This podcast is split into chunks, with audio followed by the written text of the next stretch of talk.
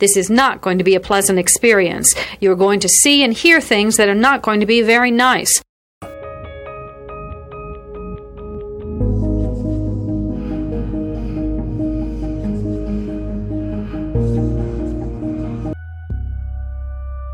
Experts divide serial killing into two general types organized and disorganized. An organized killer brings everything he needs to complete the murder. A disorganized killer improvises. Begin.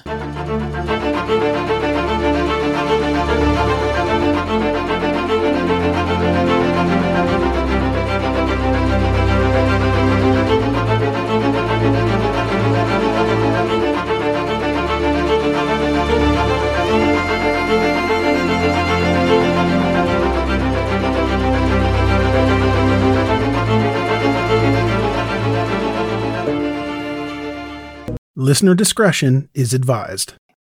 Happy New Year. In June 1983, 32 year old Rachel Kosum lived in San Antonio, Texas, with her 8 year old daughter, Kirsten. Rachel worked as an office manager for an interior design company in Northeast San Antonio. Rachel was a petite woman. She was 5'1 and weighed 130 pounds. June 6, 1983 started off like any other Monday with Rachel going to. Here is a quick word from our sponsor.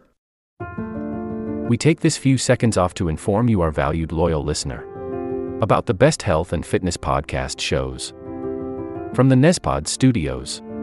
Join us as we give you the best of the best health and wellness updates you can rely on for the treatment of chronic health problems. Classic functional medicine back to basics health tips and special updates from the best doctors in the United States of America.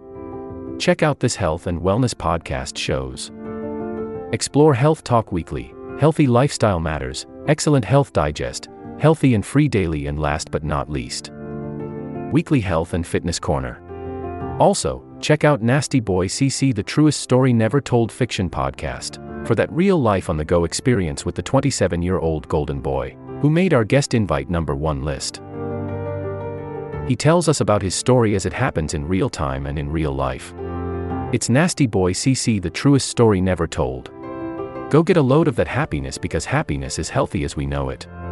Join us every week as we continue to provide you the best of health and fitness wellness updates from around the globe. Enjoy the show.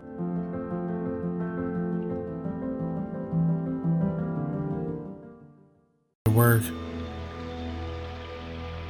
but she didn't come home that evening. Around 9:20 p.m., her family called the police. Officers went to her work. They found no signs of a break-in or forced entry.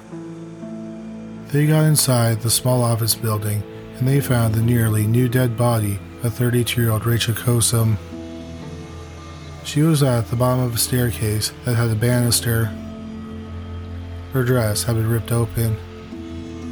Her buttocks was in the air, and her dress was pulled over her face. Her underwear was missing. Her hands were crossed behind her back, and there was residue from an adhesive on her wrists. It was clear that her hands had been bound with some type of tape. Tied around her neck were her pantyhose. They had been cut with something sharp, most likely a knife. Nothing was missing from around the office. Also, Rachel's jewelry had not been stolen. The medical examiner determined that she had probably been murdered sometime between 10 a.m. and 12:30 p.m., but definitely before 5 p.m. The last time anyone talked to Rachel was at 10:30 that morning. She had called an interior designer because a male customer was in the office asking about a ceiling fan. The police believed that since there was no forced entry or signs of a break in, Rachel let the killer into the office. They thought she might have known the person.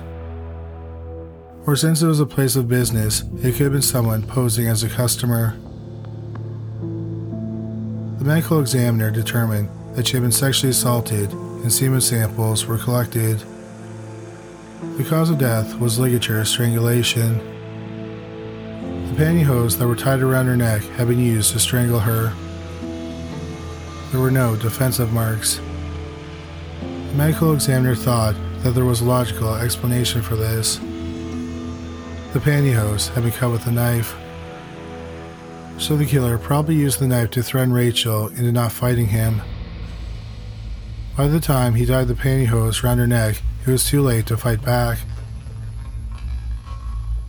The first thing the police did was interview sex offenders and people with a history of violence who lived in the area. That turned up no leads or suspects.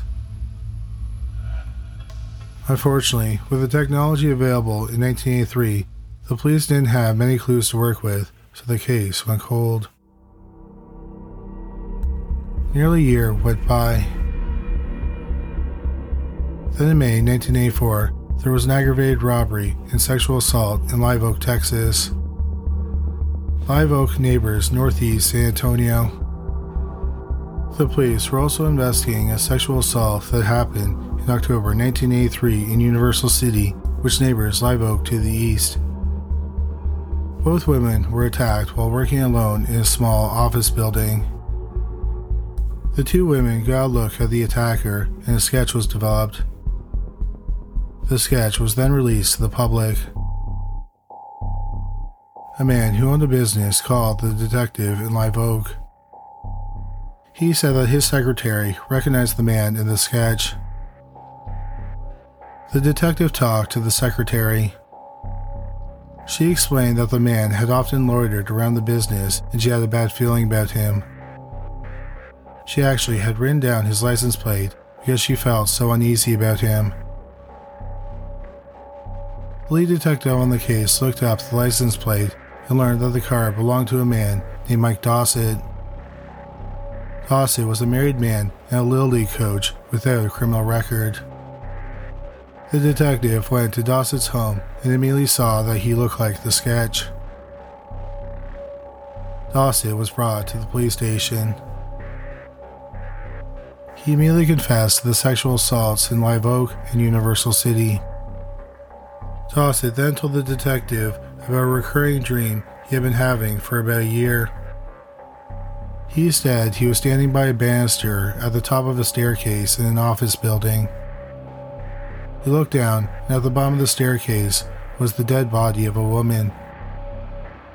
She was nude, her buttocks was in the air, and her skirt was pulled over her head. Dossett said he didn't know what happened to the woman, but he knew he had something to do with it. The detective was familiar with Rachel Kosum's case, and he thought that Dossett was describing her crime scene. He got Rachel's case file and learned that Dossett knew details about the crime that had never been made public. The detective then handed Dossett over to the San Antonio police, who had jurisdiction over Rachel's case. However, Dossett refused to talk to the detectives. In 1984, Mike Dossett pleaded guilty to two counts of sexual assault and two counts of aggravated robbery. He was sentenced to a total of 25 years in prison. He ended up serving eight years and he was paroled on New Year's Eve 1992. In 1995, 12 years after Rachel's murder, her daughter, Kirsten, called the San Antonio Police Department and asked about the status of her mother's case. It had been cold, but the detective she spoke to decided to reopen it. One of the first things he did was track down Mike Dossett. After Dossett was released, he became an active member of the Evangelical Free Church. Two years later, a woman named Linda became associate pastor at the church. She and Mike became romantically involved were married a year after they met. The detective brought Dossett in for questioning. He was asked about the recurring dream. He initially said he didn't remember the dreams, but he admitted they talked about it with the Live Oak detective. The detective continued to interview Dossett. He eventually started talking about the dreams. He said that he saw himself standing by a banister. He saw a dead woman at the bottom of the stairs. She was bound and naked, and he couldn't see her face. But from the top of the stairs, he could see out of a window. Later, Dossett talked about what he saw in the dream when he looked out the window. He said he saw a parking lot with bushes on the edge of the property line. He also talked about the banister. He said it was white, two inches wide, and it was curved. All this accurately described the outside of the building and the banister of Rachel's office. Dossett said that back then he had a lot of dreams. He also said there was a part of him that was evil and he couldn't control that part of himself. The detective then asked Dossett if he had ever been in the interior design business where Rachel worked. He said he had been there in February or March 1983, a few months before the murder. He had asked about sponsoring the baseball team he coached. The detective asked if he killed Rachel, and he denied it. Dossett claimed he had nothing to do with her rape and murder. The detective collected some blood, hair, and saliva samples for DNA analysis. The detective then handed the samples over to the crime lab. But there was a problem. The rape kit from Rachel's case was missing. So Dossett's DNA could not be compared to the killer's DNA. The case went cold once again. Here is a quick word from our sponsor. We take this few seconds off to inform you, our valued loyal listener, about the best health and fitness podcast shows from the Nezpod studios. Join us as we give you the best of the best health and wellness updates you can rely on for the treatment of chronic health problems. Classic functional medicine back to basics health tips and special updates from the best doctors in the United States of America. Check out this health and wellness podcast shows. Explore Health Talk Weekly, Healthy Lifestyle Matters, Excellent Health Digest, Healthy and Free Daily, and last but not least, Weekly Health and Fitness Corner. Also, check out Nasty Boy CC, the truest story never told fiction podcast, for that real life on the go experience with the 27 year old Golden Boy, who made our guest invite number one list. He tells us about his story as it happens in real time and in real life. It's Nasty Boy CC, the truest story never told. Go get a load of that happiness because happiness is healthy as we know it. Join us every week as we continue to provide you the best of health and fitness wellness updates from around the globe. Enjoy the show.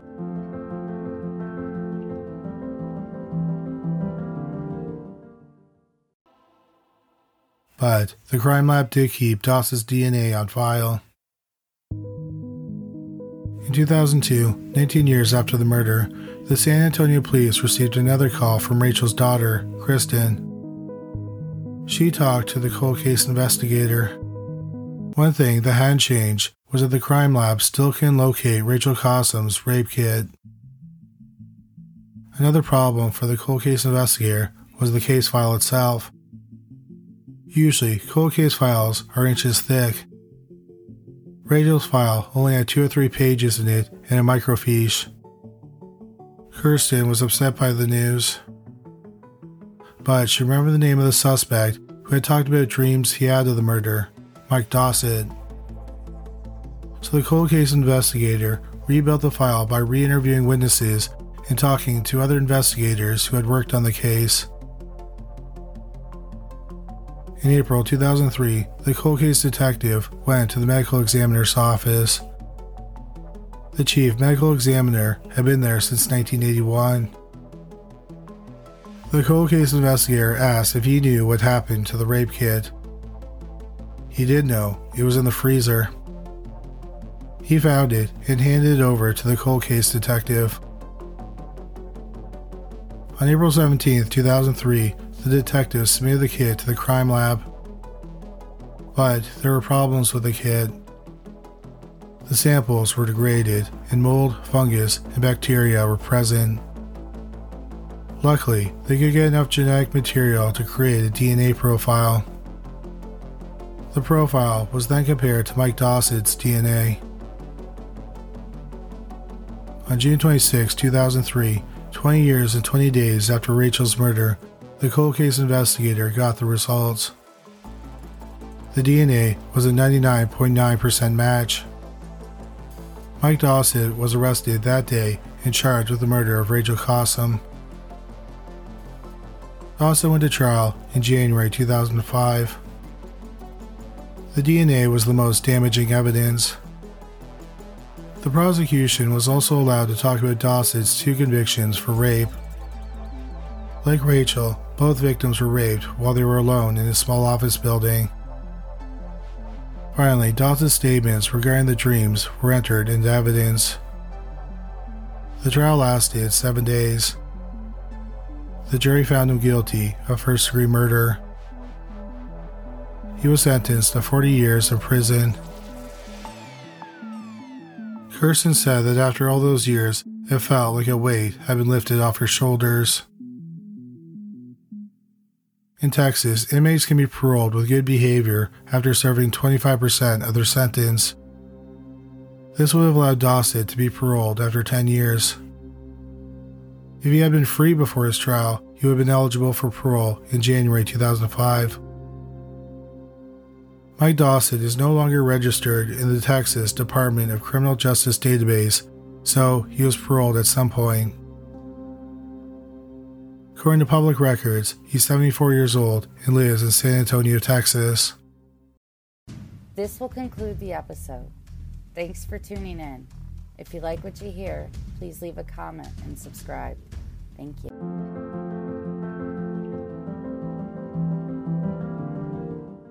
We have a great show today, but first, take a second to make sure you've subscribed to our show wherever you're listening to podcasts. It's the best way to make sure you don't miss any of our episodes. Thanks. This will conclude the episode. Thanks for tuning in. If you like what you hear, please leave a comment and subscribe. Thank you.